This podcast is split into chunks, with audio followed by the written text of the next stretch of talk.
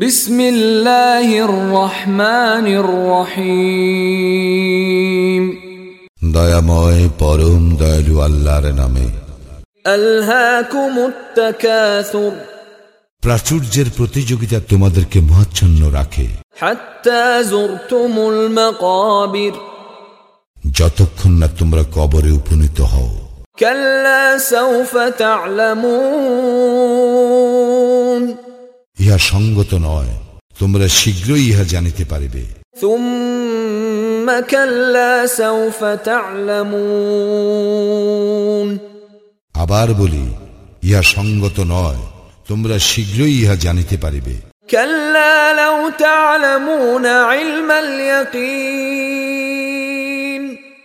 সাবধান তোমাদের নিশ্চিত জ্ঞান থাকিলে অবশ্যই তোমরা মহাচ্ছন্ন হইতে না لترون الجحيم তোমরা তো জাহান্নাম দেখিবেই ثم لترونها عين اليقين আবার বলি তোমরা তো উহা দেখিবেই চাক্ষুষ প্রত্যয়ে ثم لتسألن يومئذ عن النعيم